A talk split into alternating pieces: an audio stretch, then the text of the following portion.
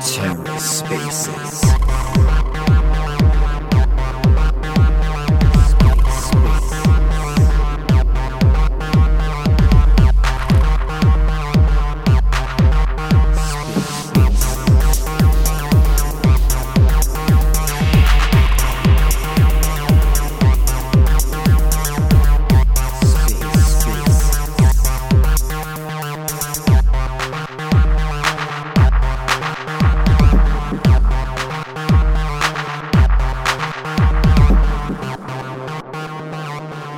Going on, everyone? How's it going, Woz?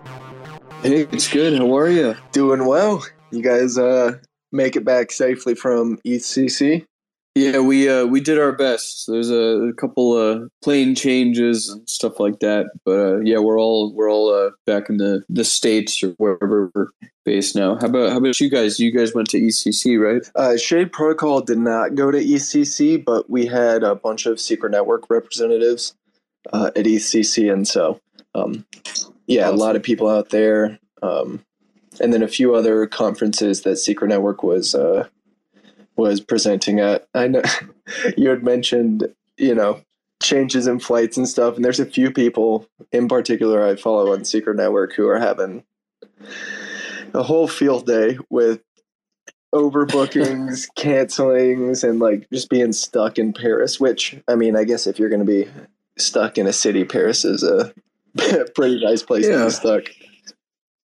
Yeah, I mean, uh, it just sounds like to me that they're they're just looking for excuses. I, I saw some tweet there was like 50 people waiting for this overbooked flight, right?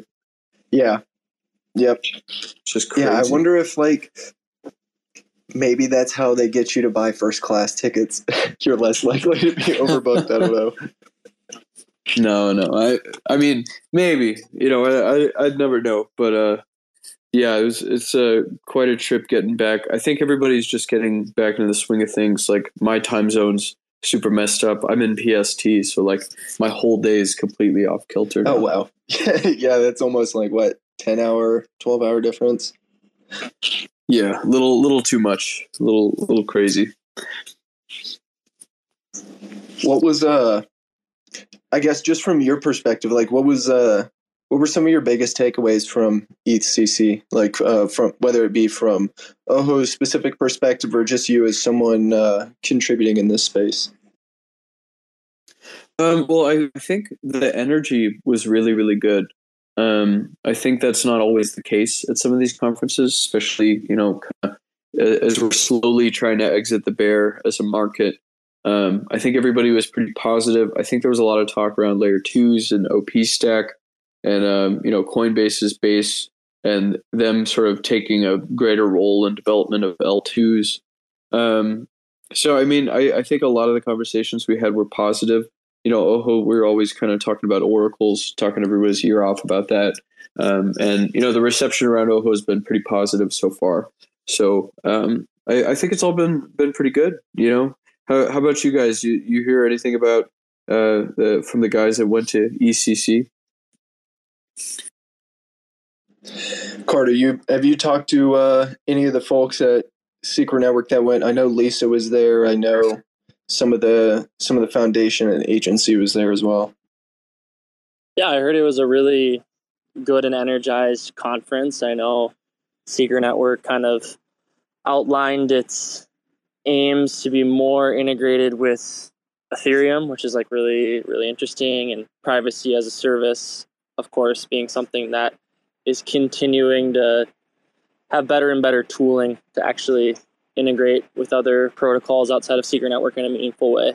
So, as a whole, it was uh, a, a great conference. Definitely check out that that YouTube video if you ever get the chance. That whole like people people are saying like despite things being brutal, it was a conference that was just very level headed, and there's just like a lot of a lot of optimism about the tech. It seems like the um, numbness of the bear market has kicked into the point where all that's left is the grit of builders, which which creates its own kind of inspirational cycle. And I, I think that's kind of where we're at right now.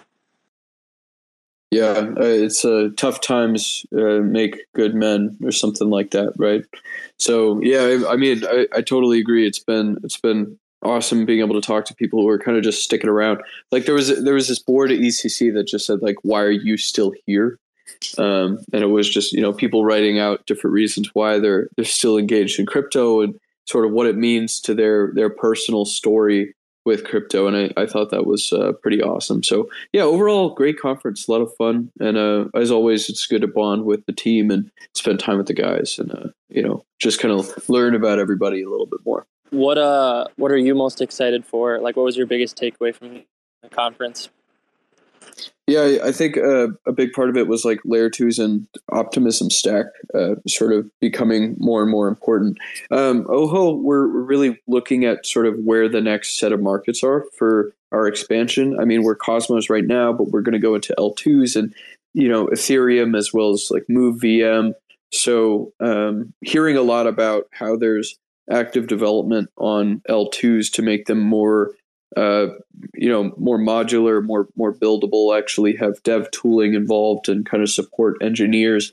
Um, I, I think that's really key for sort of where my signal is because you know the key to any ecosystem is a good set of developers that can actually build what they want to. So um, I, I, thought that was pretty exciting to see more expansion on that because I I mean the only place I've seen real uh, like dev tooling and serious uh, code and well organized software is like uh, Ethereum and Cosmos, and I'm excited to see that exist in, in more places. Just sorry, my my connection dropped me there. My apologies. All good. I can hear you loud and clear, Carter. All right, cool. Well, we are officially uh, over five minutes past the hour, so I think we can go ahead and kick this off. Thank you, Woz, for joining us today. Thank you, Carter, for joining us today for this discussion, talking about collaboration between Shade Protocol and Ojo and kind of the impact of Oracle expansion on DeFi and the Cosmos. Um, so, really appreciate you, Woz, for coming up. Uh, same with you, Carter. Uh, for anyone who is in the Shade or Secret community that might be listening now or listening to the recording later, and isn't quite aware of what Ojo is and the problems that they solve, Woz, would you mind giving us an overview of what what is Ojo Network and, and what is the purpose of the solutions that Ojo brings to the table? Yeah, so uh, Ojo is a, an Oracle uh, blockchain. It's it's a, a, data network that's built as a blockchain and designed for the interchain. So uh, it's built uh, immediately to serve as a beachhead in the Cosmos ecosystem for providing uh, accurate price feeds and data feeds about different things. Um, our immediate market right now is delivering data feeds for sort of the, the underserved market of assets. In the Cosmos, what this means is um, when your protocol is powered by Ojo, they can use uh, like liquid staking derivatives and native stablecoins like IST and USK um, in in a safe way. It, it's hard to price these things out because you know it, it's relatively easy to manipulate markets with you know a few hundreds of thousands of dollars. I mean, we saw that with the Mango Markets hack, where Avi Eisenberg stole 110 million dollars from a relatively small lending protocol uh, compared to the rest of the ecosystem. Uh, Ojo essentially allows a next level of DeFi to uh, engage in, in the ecosystem, all these tokens that wouldn't be able to engage in DeFi in a safe way so that things like the Mango Markets hack can't take place. So that's why we're partnering with uh, protocols like Shade Protocol to power their lending protocol um, and to bring up that next level of DeFi in every ecosystem where we build these cryptographic assurances. But yeah, that's that's Ojo. That's kind of our our vision for the Cosmos is bringing all these different tokens and enabling them to work in a meaningful way. So that you know, my next question is immediately like, what led you guys to build and incubate uh, Ojo, and and I guess kind of building off that, how does Ojo differentiate itself from existing Oracle solutions? I know the Cosmos has um, groups like Band, and Ethereum has groups like Chainlink. Um, so just curious, how does Ojo differentiate itself from some of the existing Oracle solutions out there? Yeah, absolutely. Uh, to answer your first question, sort of where it where it came out, uh, we were building out the Umee protocol, and uh, in in building out the the lending side of the the uh, protocol, the leverage module, uh, we sort of realized, hey, we need price feeds for these things in order to have liquidations and to measure how much users can collateralize. Um, but we had to do it safely, and we had to solve this for this sort of new generation of blockchain that was taking s- space, which is proof of stake, which is now the you know superior form of uh, you know block space right now. So we sort of saw that, and we looked at existing solutions. We actually tried to integrate with Chainlink. Uh, we tried to integrate with Band as well, and a couple other Oracle providers at the time, but they they weren't exactly cutting it for what we wanted to do. Um, we wanted to support every asset in the cosmos. We wanted to do it fast, and we wanted to do it in a safe way where people couldn't manipulate the market artificially. So we had to build everything from the ground up. Um, Ojo built out this this price feeder tool that allows all of the validators to pull data from like 20 different uh, sources and provide that information on chain for all different protocols to use. So we built it out at Umee, and it essentially brought Umee to the point of being the you know the official money market of Cosmos. Umee is going to be the in the Atom Economic Zone. Um, it's one of the biggest protocols in the Cosmos and uh, we're able to list the most assets in the cosmos. So we essentially saw that this oracle was allowing Umee to operate at a different level, and uh, and so we we started to bring this product to the rest of the market as its own independent L1 blockchain. So that that's sort of the the starting story of Ojo. Um, the the thing that differentiates us is we don't really exactly compete directly with other Oracle providers. We don't really compete with Band or Chainlink or uh, uh, you know some of these existing even Pyth um, because Ojo is going after the the completely different uh, asset class of these these sort of low market cap uh, coins. Most Oracle systems go after things like Ethereum, and they try to get a certain port of the the market share that's already dominated by things like Chainlink.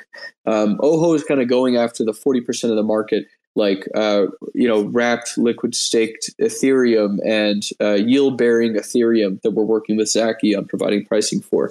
So um, we're really able to serve kind of the the whole rest of the market and kind of you know answer the question well you know why isn't stride able to participate in defi? It's because they don't have an Ojo price feed on that product yet. And i say yet because we're obviously working on partnering with everyone in the cosmos to provide these price feeds and enable all of these assets to engage. So that's kind of where we started, how we're built, and um, how we're different from all of these other protocols.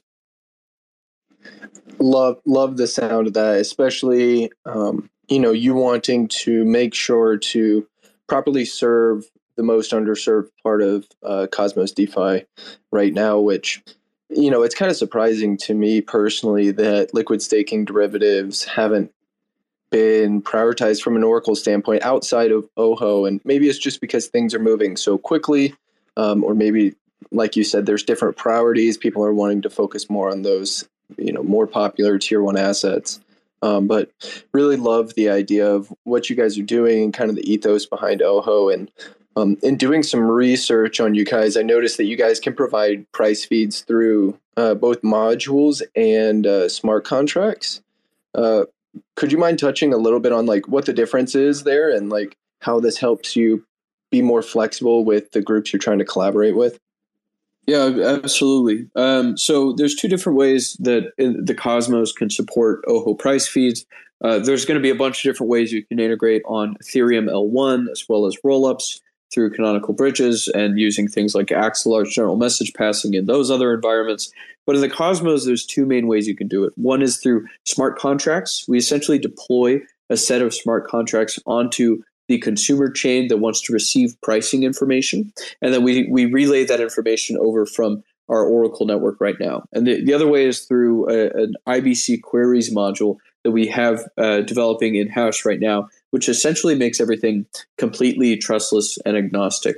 Uh, the the sort of different markets we serve is is because um, people typically uh, when, when, they're building out an L1, they kind of have everything planned out, right? They already have the modules that they want. They already have the expected data, the expected um, oracles that they want to provide. Sometimes they've already built out kind of an in-house module uh, for Oracle data, like like Kava has their own Oracle system um, uh, which is a pretty good example.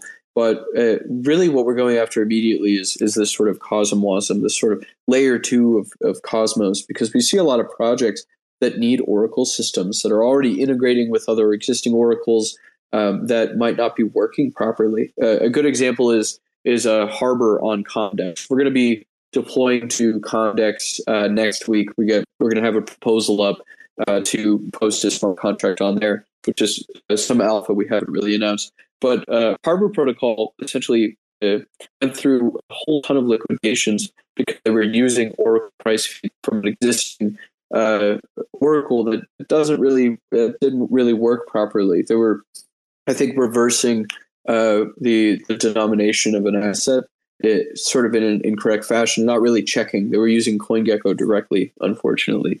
So uh, going after both of these is important, but we see more immediate on the CosmWasm side, which is why we focused on deploying all of these CosmWasm contracts on uh, different networks like Secret Network.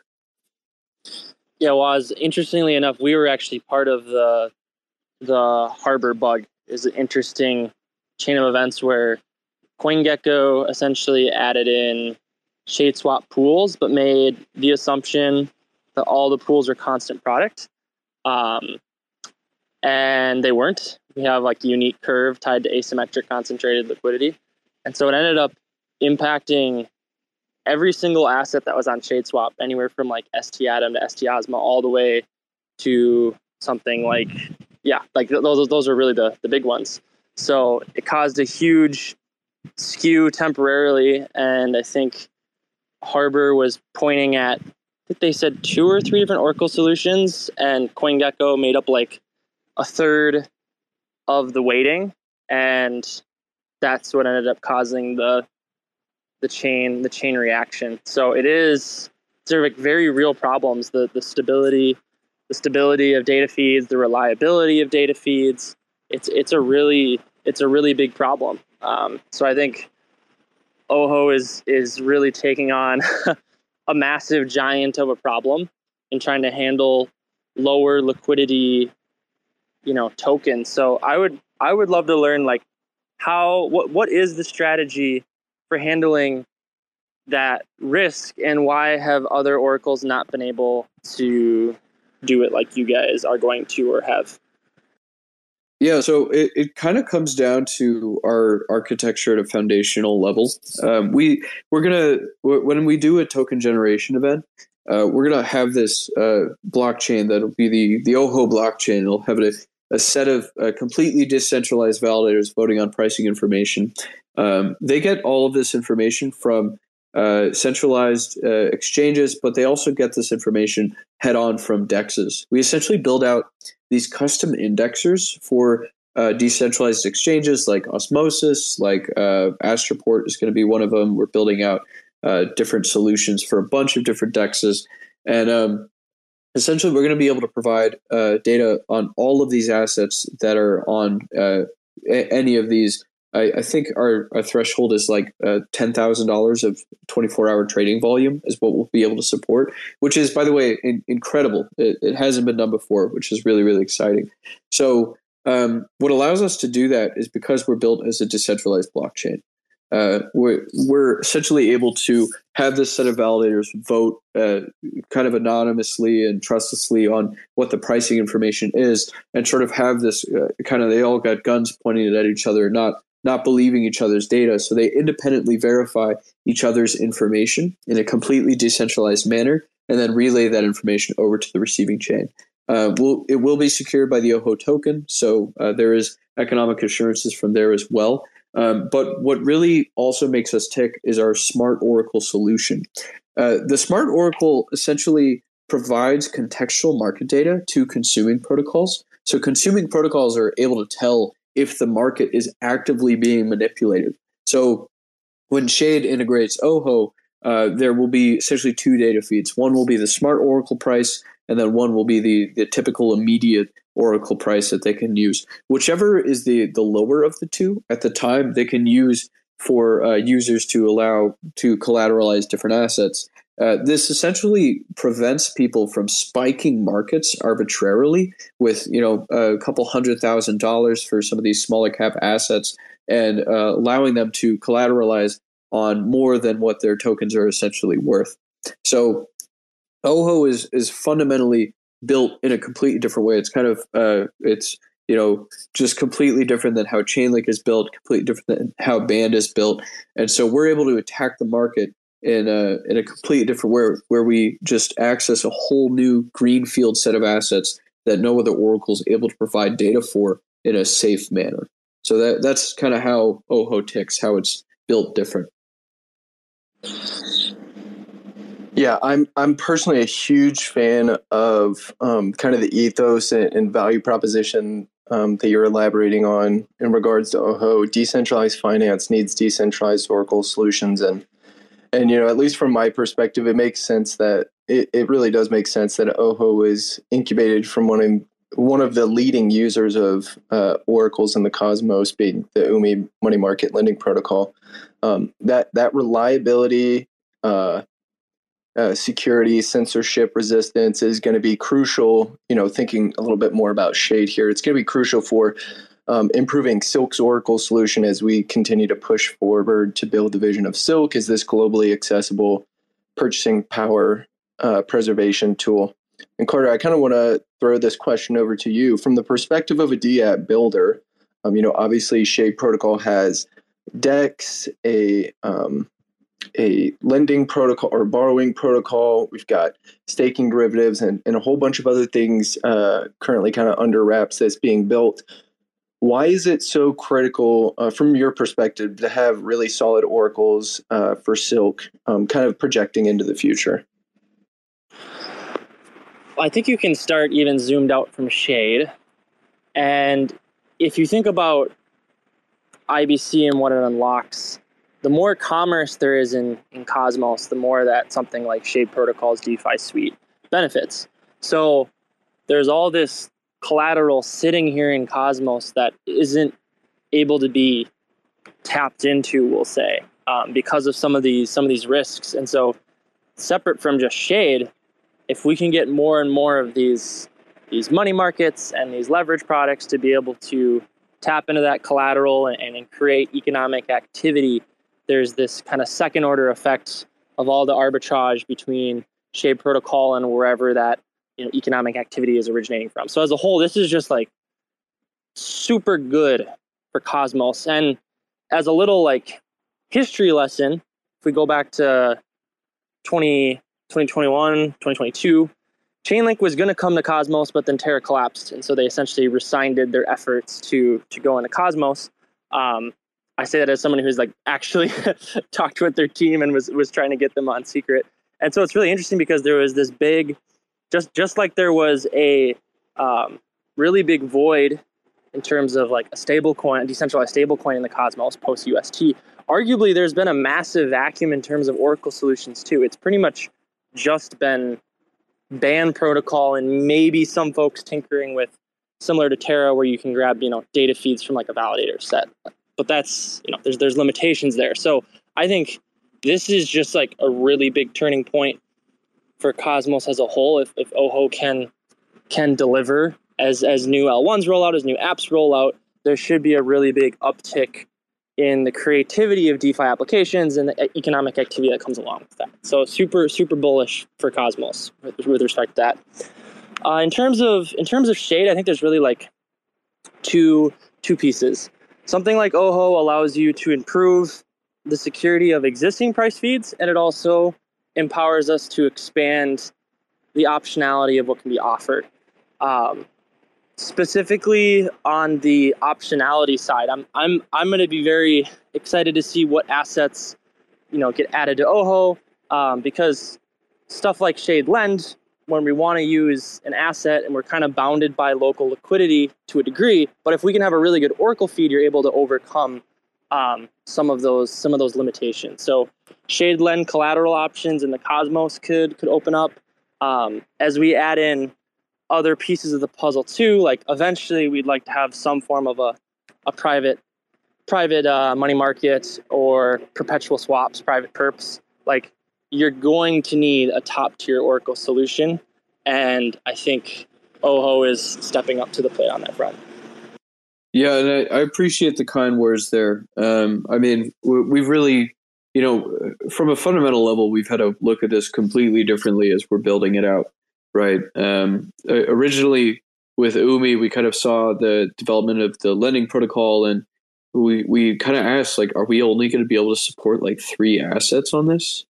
Like it, that that's going to be a huge problem, and and to do that in a in a non safe way where you know we, we can't really tell if the market's being changed or if it's a bridged asset or you know can we ever support real yield ETH or you know uh, we we had all these sort of questions bringing on this project. Uh, I mean, it's been developing for like two years now. You know, th- this is a complex, very uh, developed project at this point. You know, the, these engineers have been working on this for quite some time, and um, I, I, think what we'll see, honestly, is is sort of this explosion of a of a interaction in DeFi with the expansion of Ojo, not just in the Cosmos. Um, I mean, the Cosmos is our beachhead. You know, uh, we're we're Cosmos first chain. Obviously, you know we have uh, we're the only chain to support things like Quicksilver's assets and you know IST and USK in a safe way. But I think we're going to allow for uh, once we sort of go into the Ethereum side of it, we're going to allow for that sort of agnosticism between environments that everybody in Cosmos talks about all the time, right?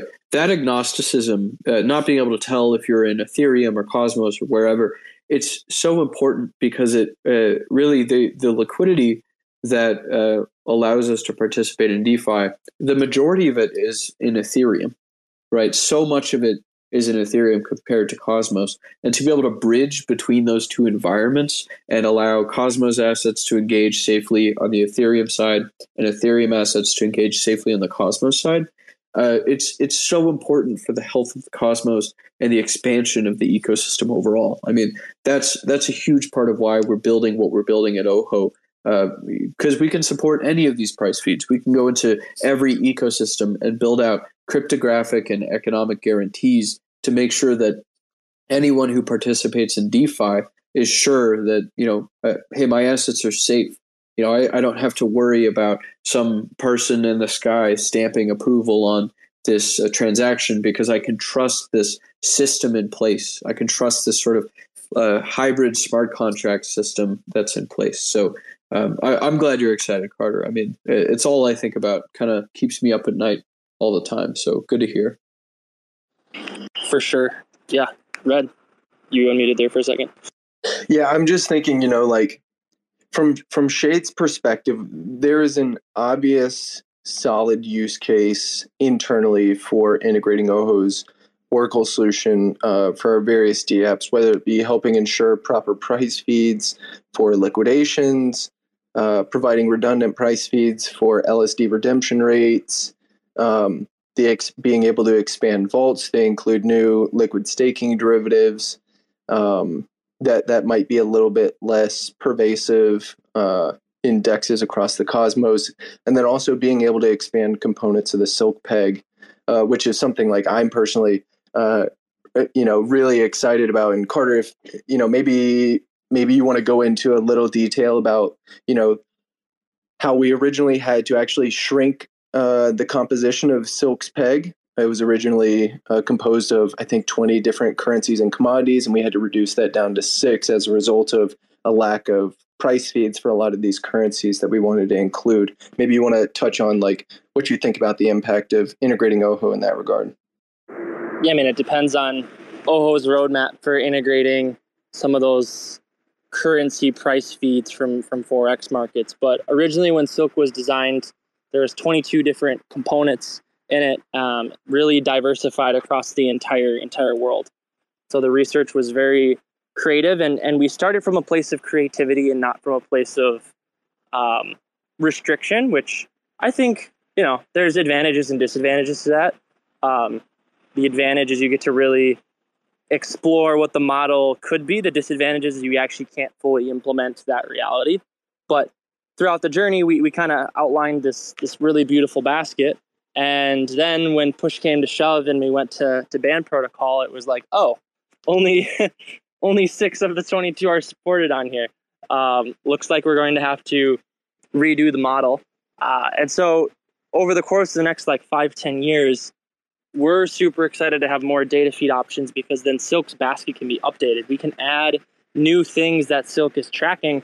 And so then Silk's long term performance can be more more resilient, more more inflation resistant, less less reliant on you know the set of six, and instead maybe reliant on a set of fifteen different commodities. Get get things like oil uh, integrated, things like wheat, things like um, a couple of the other major major currencies. So it's uh, it's super exciting, and and I'm guessing Ojo isn't targeting forex data feeds in the short term, but over the long term, I, I actually think that crypto and forex markets is a match made in heaven, and it blows my mind that we haven't seen um, more DeFi built around it.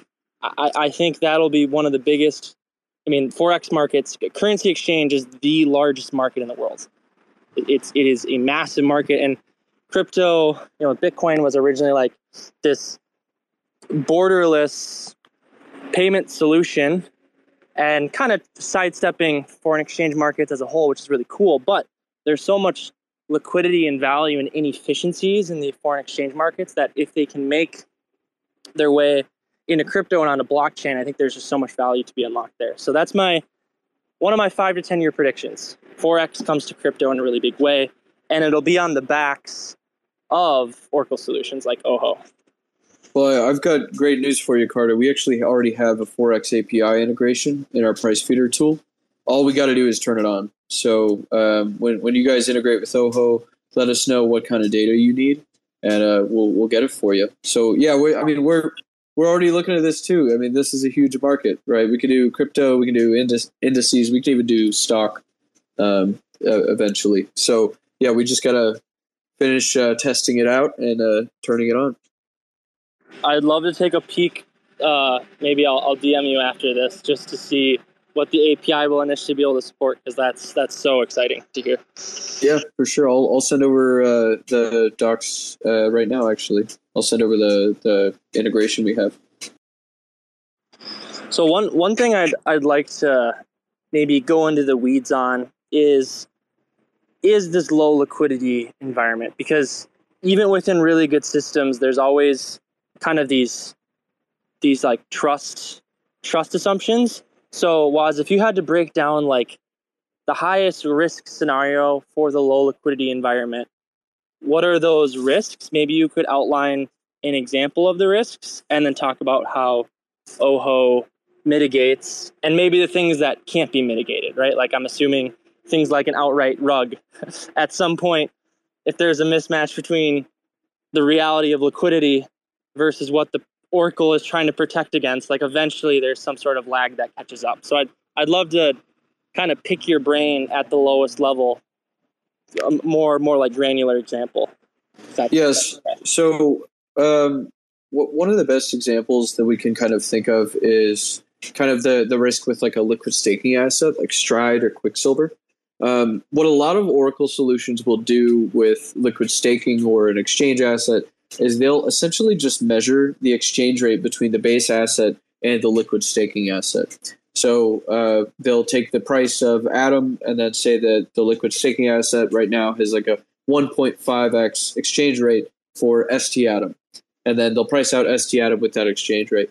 But the, the risk in that for every lending protocol and stablecoin collateralization protocol uh, is, you know, what if that uh, the this sort of uh, it just breaks, right? Like, what if Stride stops working? What if Quicksilver stops working? Some somehow IBC queries gets messed up, or you know, uh, interchain accounts has a huge bug in it. So essentially, the exchange rate between those two tokens doesn't work, right? So how Ojo mitigates this is we instead of uh, instead of measuring the exchange rate between a base asset and then the uh, liquid staking derivative, we essentially just measure the the trading volume for the liquid staking derivative itself. So we have those those custom indexers I keep talking about for things like Osmosis and Astroport and uh, Uniswap and DYDX. We can essentially measure the the real trading volume, and we compare that against the exchange rate for that asset itself. So uh, the trading volume for something might be five dollars, but the exchange rate uh, would only give you four dollars for that asset we take the lower of the two and provide that as a part of our smart Oracle price. Um, that smart Oracle price essentially allows lending protocols and collateralization protocols to limit what their users can collateralize on the platform for the health of the platform. Yes, it does limit the user's position because obviously the user wants to collateralize an asset as much as possible in every ecosystem, but it allows us for an event where um, you know essentially the whichever price is lower uh, allows us to just make the protocol safer. Be, because essentially, if you can buy an asset for a lower price in one of those two markets, you're going to arbitrage. You know, it could be one dollar, but it could also be a hundred dollars for that asset, and you would just kind of loop that in order to get as much as, as you want outside of the ecosystem, and then uh, you essentially hack the protocol by doing that. But Ojo, be, because we're built sort of looking at these issues from the ground up, looking at from the perspective of you know Umee's protocol, which has to be secure as possible, must be uh, essentially perfect, as a as we try to say. Um, we're we're able to provide those uh, assurances on a technological level, so that consuming protocols can say, okay, I know that when I when I use Ojo, uh, these users are uh, their, their limit is essentially the lowest common denominator for the market. Wherever they can get the asset at the lowest price is what uh, they'll be able to collateralize and engage in that in that way. Does that answer your question, Carter? I know I kind of went a little bit all over the place with uh, no. I think I think that's LST really, that's that was a really really good example on the on the liquid staking derivative. I'm I'm curious, like what what is like what does volume represent like fundamentally when you're using that as kind of a like a like a health metric. Describe to me how that works. Like yeah, at, at the most fundamental level, why volume is an important health metric for these oracles compared to liquidity. Yeah, so uh, volume when, when, trading is essentially how you consider the price of an asset. Uh, that it's just like the the basics. The TWAP formula. Uh, we actually use TVWAP. We take time and volume. Uh, we essentially weigh them and then we average out the price based off of that in our uh, formula for pricing out assets. Essentially, without the volume or without the time, the, the formula doesn't work, right? So you need a substantial amount of volume over the past you know 24 hours in order to accu- accurately price something, or else uh, we're essentially just saying that the current price of something is what the price was two hours ago when it was traded at a certain volume. So it, it's pretty important. Um, it's akin to uh, when if, if you looked online and you found you know you, you have like a hundred dollars worth of stock in a company, but the company did a stock freeze for like a year of time. Uh, your your stock's probably not worth a hundred dollars, right? It's probably uh, I don't know if it's worth anything. Nobody knows what it's worth until the stock unfreezes. So that's why volume is so important. Uh, you essentially can't tell if an asset is is worth anything if people aren't trading it actively. That's a that's a really good explanation. Essentially, volume is the market coming to consensus, actively coming to consensus on the price of an asset. And so, if there's no consensus mechanism, like so, volume's like the consensus mechanism for the reality of the price. Yeah, say. that's a good way to put it. Yeah, it's it's a set of uh, random people in the market agreeing to trade an asset at a specific price. Without that agreement, uh, there's no price for an asset, and that goes for anything in the real world. If I came up to you and said, uh, you know, I want to, I want to give you this globe, um, the, we would essentially debate for the worth of that asset until we agreed upon a price, and you'd give me five dollars for my globe or something like that. Uh, until that exchange is made, that globe is essentially worthless in the eyes of a of uh, like a bank, right? You can't put up that globe for collateral unless you have examples of a hundred different people who agree. Okay, I would buy this globe for five dollars. So that's why volume is, uh, is so important in forms of uh of the oracle. Uh, again, I appreciate talking about this. I know I talk everybody's ear off about the, the formulas and all this stuff, but again, it keeps us up at night. It's all we think about. It's important problems. Oh, for cool. sure and I mean the more the more fundamental the description, the more it's it's just it's a good mental experiment to really dive as deep as possible. I I think what's interesting too is you know, even with let's say it's a perfect Oracle solution, at the end of the day, it's still on the lending protocols to to assess the quality of an asset because let's say you know Ojo's tracking some new you know let's call it let's call it X coin you know in honor of Twitter, like let's let's say there's there's volume and there's liquidity and it's it's doing its thing like six months of data. It's low liquidity, but Ojo can manage it, right? You can you can you can collateralize against it.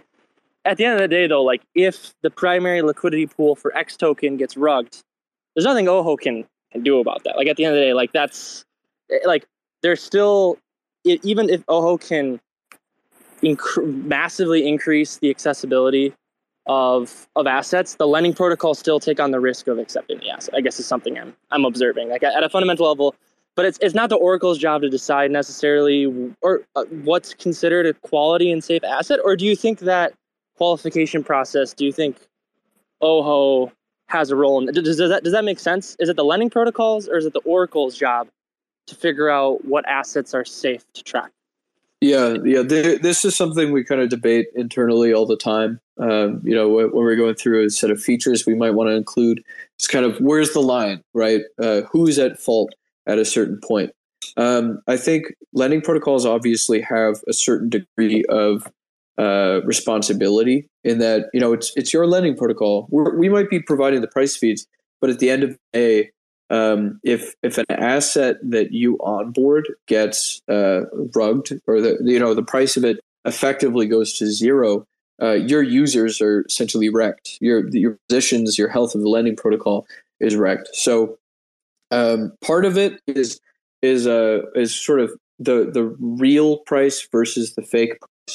Right? We essentially determine a fake price by there's a malicious actor introducing a you know large amount of volume into the ecosystem that's never been seen before. And after a certain amount of time that fake price goes back to the normal price of the asset. Maybe it's artificially inflated or deflated because they're taking their own trades but they eventually get arbit- arbitraged out and the price of the asset goes back to normal. The real price event is when you know a, a foundation that controls an asset sells you know a $100 million worth of that asset in two hours and everybody gets rugged right? That's that's essentially the position you're talking about. At that point, um, we're still providing pricing information for the real price, right? The Smart Oracle can pick up fake prices; it can tell when things are being manipulated.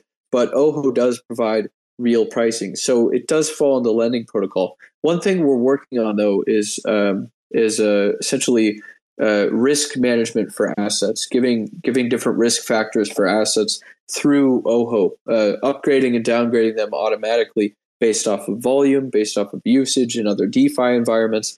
Um, say you know an, an asset like uh, you know X just goes out and they're only concentrated in one ecosystem like Osmosis. They only have ten thousand dollars of trading volume. That might be a D class asset. We might report that to the lending protocol who can automatically limit the position that their users can take using that asset. Uh, say that coin goes on and lists in you know three different dexes after that, and then their uh, you know their 24 hour volume goes from ten thousand dollars to a hundred thousand volumes. Then it's a C class asset.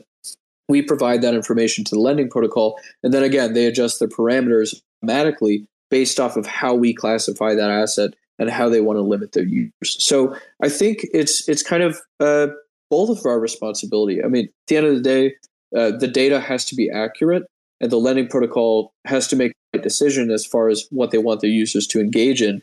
But if we can enable um, a, a better automated form of communication where it's not just like a set of governance parameters where you know you have a DAO managing asset uh, you know parameters and maybe it's not the most uh, maybe it's not the best people in the ecosystem to be deciding this.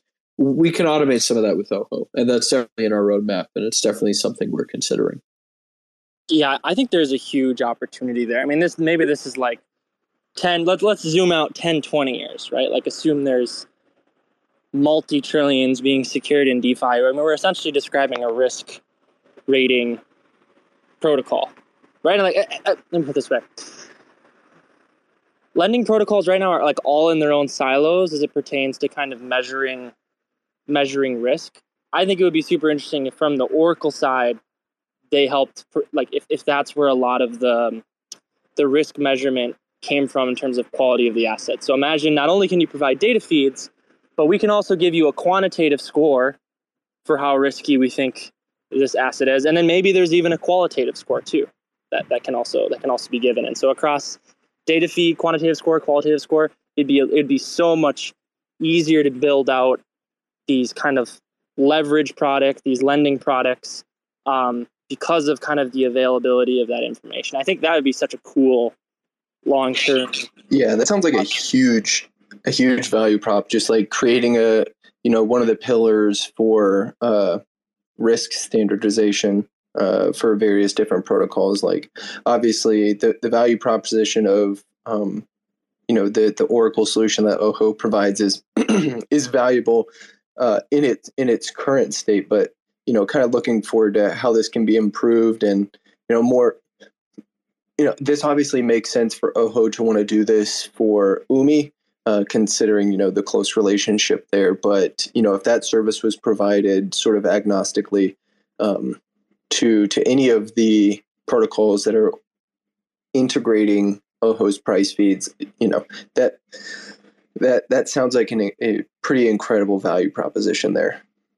Yeah, I mean, we we've been thinking about this in terms of sort of the the larger ecosystems, and you know, when everything gets to that, you know, the trillion dollar number Carter's talking about.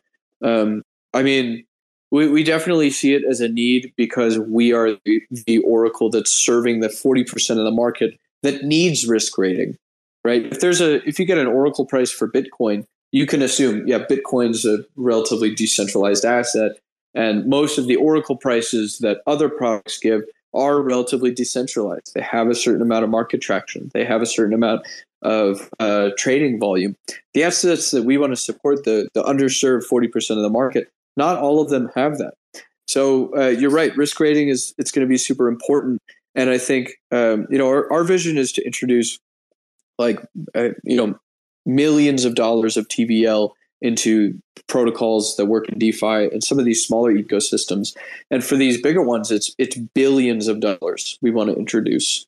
Billions. So in order to do that effectively with all these different assets, we need to we need to have that automation where you know lending protocols can essentially decide automatically where their users stand, how they want to limit their users, what they want to allow them to do, and um, be proactive about that. Because if, if we're stuck in a world where you know we're limited by governance or centralized authorities, um, it, we're really going to not be able to hit that. Right? We're not going to be able to grow uh, effectively because when a coin lists on a new uh, market a new DEX and gains you know a certain amount of trading volume, uh, that that coin should be able to be collateralized in a in a much more effective way and be much more capital efficient. So, it, yeah, it's it's very important. So I'm, I'm glad you asked about that because it's definitely something that's on our roadmap and it's part of what we see um, as Ojo securing billions of dollars of total value secured. Yeah, it's so cool. I, I mean, yeah, it, it gets so exciting when you think about. I always get excited when I when I zoom out like the ten years, and then start asking like what what is what is blockchain and DeFi need in ten years, right? And who who's at the earliest stages of building the plumbing for that? And uh, yeah, I think there's yeah, it's it's just, it's a, such a freaking exciting space to be in. So we're we're all very locally time biased. You know, we're we're stuck in the present moment we're, we're biased by all of the local data points, but if you zoom out and think about the slow transfer of trillions in dollars on a DeFi over the course of the next decade or two, and thinking about the problems that emerge and, and, and the scale of the problem and the value of solving those problems, it's just it's it's it's, it's exciting. It, uh, it, it's such a, such an exciting time. Yeah, I mean, I, I think about like when you talk about sort of scaling out and kind of trying to see the whole world viewpoint um, I think sort of past DeFi and into like, uh, sort of local economies and third world countries that really have a need for decentralized infrastructure. Like one, one of the best examples um, of the need for a fully decentralized Oracle is uh, like crop insurance. When uh, when farmers uh, get an insurance policy on their crops, it's because maybe one year it doesn't rain, maybe they can't harvest a certain amount of uh, you know their crop to sell so crop insurance allows those farmers to continue their farm that year and then raise a crop the, the subsequent year and sell that off and continue their business and keeps the economic cycle going. The problem is um, a lot of farmers in some of these you know third second world countries they either don't have access to effective crop insurance or um, the, the insurance policies that they take out they essentially don't pay because there's no enforcement uh, in in whether or not the insurance companies pay or the farmers don't have access to legal representation or there's really not an avenue for it. Um, if we could have an oracle system that could essentially tell whether or not it rained in uh, in that specific area, connected to a, a decentralized insurance company that fully trusts that oracle because it's again a decentralized oracle that's providing cryptographic truths, that farmer would, would essentially have access to the global economy of of uh, these insurance companies, and it could just continue the capital efficiency and keep that that farmer from closing down their farm. So I, I think the the applications of uh, you know how we kind of phrase DeFi.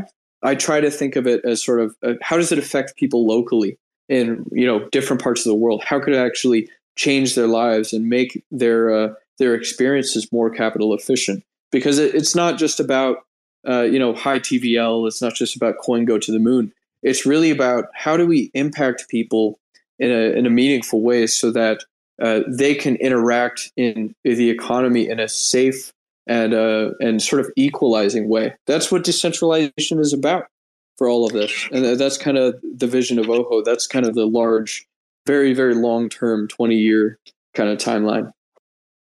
That's such an interesting example because, um, like, when I when I personally first got introduced to this space, one of my first exposures to the idea of Oracle solution, like uh, Oracle solutions in the context of blockchain, is being able to obviously it's taking uh, real world data and uh, being able to bring that on chain. And um, you know, my background uh, um, my educational background is in chemistry and uh, environmental sciences, and the use of Oracle solutions to take, um, you know, uh, real world soil uh, data or atmospheric data, water quality data, and be able to put that on chain and verify it, uh, whether it be for carbon credits or for monitoring, um, you know, particular crops, like you mentioned with uh, insurance um, that was kind of like my first introduction to the idea of oracles. So really interesting that you provided that. Uh, kind of brings me back a little bit. Um, sounds, sounds, like to me that we just confirmed on this Twitter space farmers farmer DAO X Ojo. yeah, let's let's hope someday. Yeah, I mean, um, it's I, it's it's kind of a the fundamental vision is to allow people to engage in a safe and global economy right? Like get everybody on the same level playing field. We're we're trying to beat the people that you know uh, set up the banks to fail. Like people people forget about that. We're we're trying to beat up this this centralized kind of like uh, this kind of archaic set of economic assurances around the world where you know the top 10% have been winning for the last you know 500 years like we, we have this massive undertaking to do and it's awesome to hear that you know you've kind of heard that as the original vision for oracles. And then you kind of get in the weeds and see oh you know oracles right now they're focused on price feeds they're focused on solving these very small problems compared to that grand vision. But it's because we're so early right? It's it's because we we have so much work to do. We have you know uh, 10 20 years of work to do before we get to the point where anybody can engage in an equalizing way in the economy. 100% the a true a true internet of finance, one that's fair, fair and accessible. And I, I think like the the the crux, I guess like the pivot, not not necessarily pivot point, but it's like blockchain and decentralized finance has so much better plumbing, and like the technology, the next ten years, it's going to become increasingly obvious the benefits to blockchain versus kind of the centralized, closed Uh, lack of smooth open source interoperability, right? Like there, there's so much friction in the legacy system, but the legacy system has the liquidity to make the new system like like useful in, in a rapid fashion. So like I guess when that, that's what I'm excited for is I'm excited for that liquidity to transfer over slowly over time into this amazing new plumbing and, and, and better system. And that's it's, it's a marrying of, of the of the of the two best things, which is the liquidity to make things useful and the technology to make it fair, fair and, and um, accessible. I mean, the, that's the dream, man. So as we get, uh, you know, we're getting pretty close to the to the end of the hour here. Um, I want to kind of pose one more thing um, before we get close to wrapping it up and invite people up uh, for any questions they might have. You know, one of the biggest things that we're excited for in regards to collaboration with Ojo is, um, you know, eventually getting Silk integrated into Ojo's price feeds. And this is important for um, a, a, a, whole um, slew of reasons. Like, this will allow Silk to be securely used in DeFi applications outside of secret network, uh, like money market lending protocols, um, being able to be collateralized for, um, you know, for, for various things. And so this is going to be one of those critical stepping stones that I think we look back on uh, in Shade Protocol's history once we're a few years down the road as one of those pivotal moments for increasing Silk's adoption and utility. And Carter, I was um, hoping that you know, would you mind providing some some insight uh, from your perspective on like the you know how important it is one for Silk to be able to expand its reach outside of Shade Protocol and Secret Network to be able to help with providing this utility, but also that that critical piece of being integrated into to Ojo as kind of this interchain Oracle solution. Yeah, I mean, I, I still think there's some technical barriers that have to be overcome on that front. The the privacy of ShadeSwap makes it difficult for something like oho to trust ShadeSwap as a source of truth, and that's kind of where Silk's liquidity and volume is. So the source of truth and consensus right now is ShadeSwap. So there's really like two solutions to getting Silk on Ojo. One is expanding Silk's liquidity outside of Secret Network, which is is happening, and we have a Silk pair coming to Kujira. we're planning on getting Silk on osmosis in a big way sometime in August and September once concentrated liquidity is fully live. We've been patiently uh, waiting for that. And the other option, separate from just like getting Silk pushed out off of kind of the privacy side of things, is also potentially a way for ShadeSwap to be able to expose some of that volume data in a in a way that makes that allows for Ojo to trust it as a source without it violating the the privacy of of individual users. That's it's a t- it's a tough task. I'm not sure if it's possible, but I, I don't want to like overstate how close Silk is to fully like having Ojo accept Silk as an asset because there's still some some technical barriers there. But assuming we overcome that, whether it's through Silk on a public Silk on more public blockchains or ShadeSwap being able to integrate with Ojo successfully, the net result is Silk can becomes a much more useful asset because it can ultimately be trusted in in, in a programmatic way via Ojo and that would allow for Silk to start to be used in money markets in a similar way that something like USDC can be used in money markets or USDT can. So it's a it's a really important step. The onus is kind of on Shade to to move the needle on that front. And in the interim, we're excited to integrate Ojo where we can, um, but definitely we wanna we wanna get Silk supported on um, via Ojo. And yeah, Woz, correct me if I'm wrong in any of those the points I made there. No, you're uh, you're you're completely correct. I would say the probably the safest route uh, for users as well as for uh, providing pricing information on Silk is to list uh, Silk on Osmosis and Kujira and get a certain amount of traction going. Um, yeah, I mean we we already have indexers for Kujira as well as Osmosis that are live on uh, on Ojo providing man at price feeds already. So yeah, I mean, um, when you guys are ready, I'm, I'm excited to start providing Silk price feeds out to the rest of the ecosystem. And you know, if if you guys need help getting listed on Umee, just uh, just let me know. Sounds good. Appreciate it.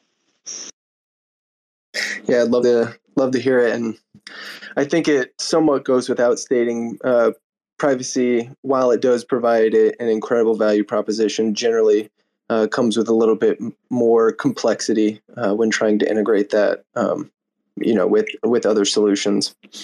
Well, it's, it's, by definition, right? It's it's an it's intentional opacity, but it's it's fair opacity because everyone experiences it at the same level.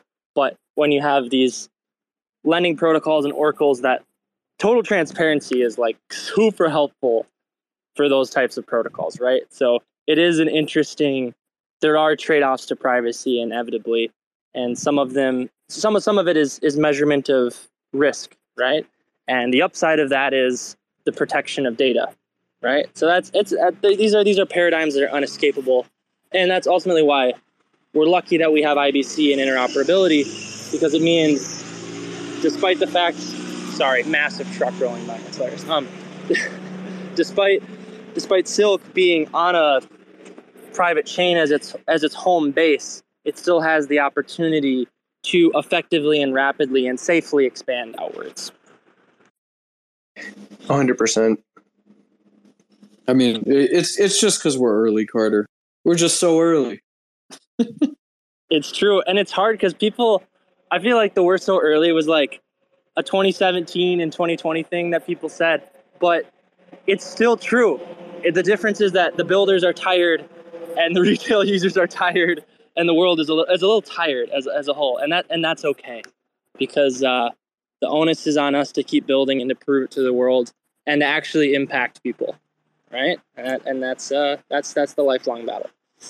Yeah, I mean, uh, I, I come from sort of a, a, centralized finance background. I worked at Fidelity for a while, and um, I kind of see like this is a this is still a completely new market. Like, how many bull runs have we had? How many bear? You know, it's like uh, we're you have to see all of this competing with thousands of years of existing commerce, getting to the point of you know where commerce is today right you you have to see it in in that context and think about okay how do we set the path correct for the next thousand years how do we set it correct for the next 10 generations so that that's sort of how i try to see things when when people are you know hey we're tired.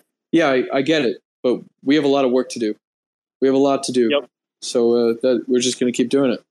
And the absurd part is like the internet it like it's so it's so young right? Like it, it really is in in the grand scheme of human history. It, it is just even the earth, even the internet and, and the impacts of it is still so so so early in the scope of human history. So it's um the internet of finance open communications and information it's it's it's an exciting time born born just in time to build out the future of finance damn right that's that's a good. I like that.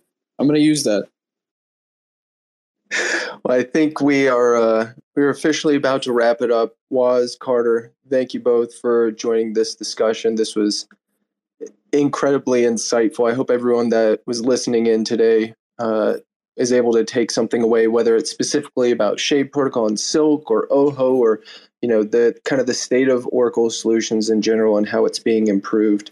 Um, that this was incredibly insightful for us and um, very much looking forward to continuing to collaborate with Ojo. Um, kind of what Carter had um, briefly mentioned there a few minutes ago. Uh, you know, one of the key things about being able to make it easier for Silk to be incorporated into Ojo's price feeds is being able to get Silk uh, exposed on other uh, public blockchains. And the first of those um, in a big way is coming very soon. We've got some really exciting stuff to detail soon about uh, collaboration between Kujira and Shade Protocol.